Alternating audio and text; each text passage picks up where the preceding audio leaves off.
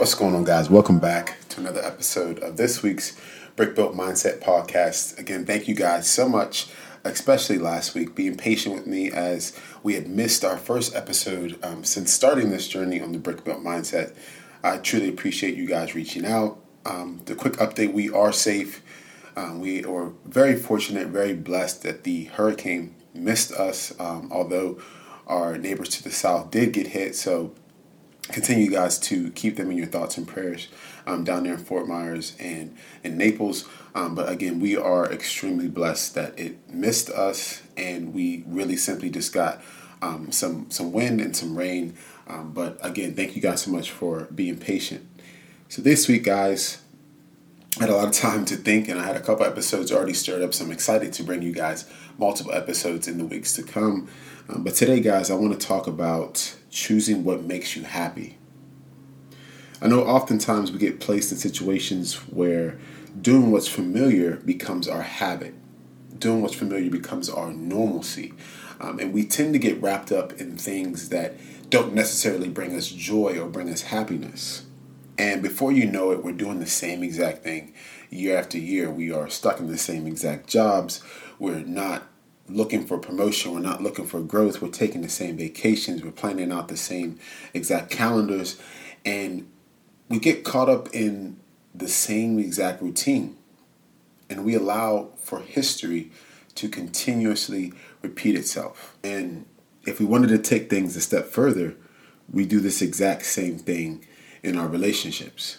And even in our friendships, we get in this cycle of being in the same exact relationship, being in the same exact state of a relationship, being in the same exact level of a relationship, meaning that there's no progress, there's no um, adventure, and we are simply caught and stuck in our ways. And I know what you're thinking if you are somebody in the situation, because me too, I've also been in this situation. And the first thought that comes to your mind is, I have history here, so I have to honor it.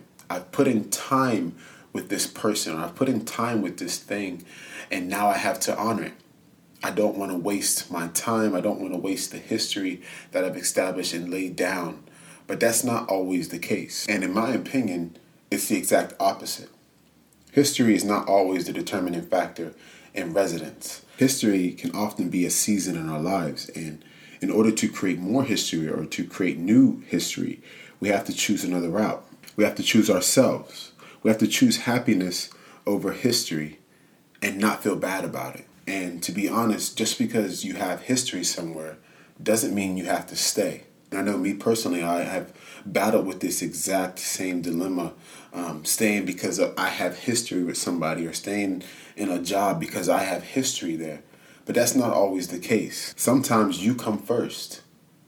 Sometimes you have to choose yourself in order to grow, in order to progress, in order to succeed.